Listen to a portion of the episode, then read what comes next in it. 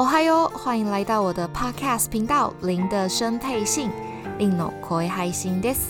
你将可以从这个 podcast 频道中更深入了解你所不知道的日本琐事，经由事件部接收到时事、素人专访的放送，来了解日本甘苦谈，最后还有杂谈，来帮你带入满满的日本生活既视感。让我们一起学习，一起认真的生活。さあ始めましょう。Ohio， 我是林，欢迎收听本周的林的生配信。今天这一集啊，我想要来反思一个议题哦，可能会有一点那么小小的严肃。就是自从我来日本之后，就是我就有在想说，到底为什么日本的身心障碍人士这么的多？是因为他们比较可以容忍近亲的婚姻，导致就是基因的问题还是怎么样嘛，就是路上真的会蛮多人的，就会觉得说哎、欸，我好像在台湾并没有看到那么多。那直到最近我终于想清楚了原因哦，其实原因可能跟日本的福利设施一些基础建设做得好，我真的是负面王，因为我真的觉得、哦、反正我觉得很惭愧。其实不是他们的身心障碍者人数比较多，而是因为他们可以正常的生活，没有问题，可以这样子像平常人出门上班啊，买东西啊，逛街出门，所以他们才会被看见。那你在台湾可能就不会想要出门嘛，所以我们就看不见。这个我真的是惭愧哦。先从小细节开始说起吧。在日文里面啊，残疾人士通常都会被称之为障碍者、哦、障碍者，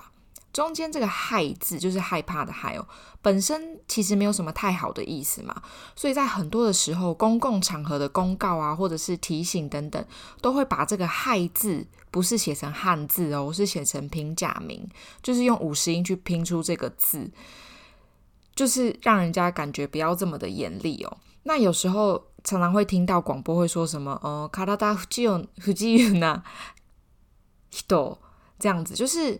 用这样子来代替身心障碍者。其实这句话的意思就是身体不自由的人士嘛，那包括了残疾人士，其中也包含了很多，比如说孕妇啊、长辈啊、行动不便的人等等。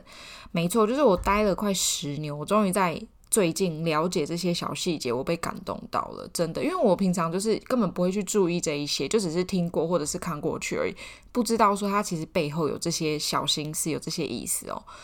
在日本有规定，在一定的规模企业的员工当中，一定要达到一定的比例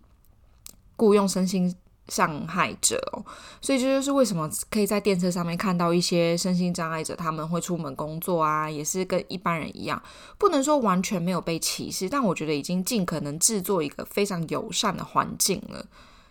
或者是像很简单，在大型的十字路口上面哦，每一次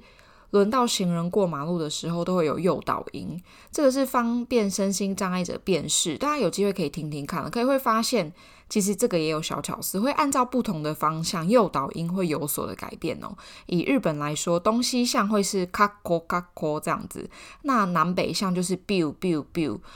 那台湾也有这样子的声音号志协助就是身心障碍者哦。这边有一个冷的小知识告诉大家，以二零二零年统计哦，台北市来说有两千五百个路口，两千五百个路口中只有一百八十五个路口有装这个有声号志协助身心障碍者哦，普及率算是 百分之八， 不算太高，这个只是台北市哦。在日本二零一七年的全国普及率其实就已经达到 九点三 了，而且日这不是一个市，是整个日本达到 九点三， 所以其实真的算是非常的友善了，几乎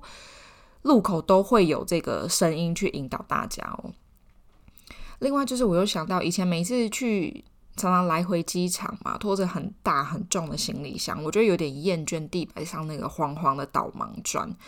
因为它真的会让行李变得非常的难推，很艰辛。但现在回想起来，我怎么会那么讨厌？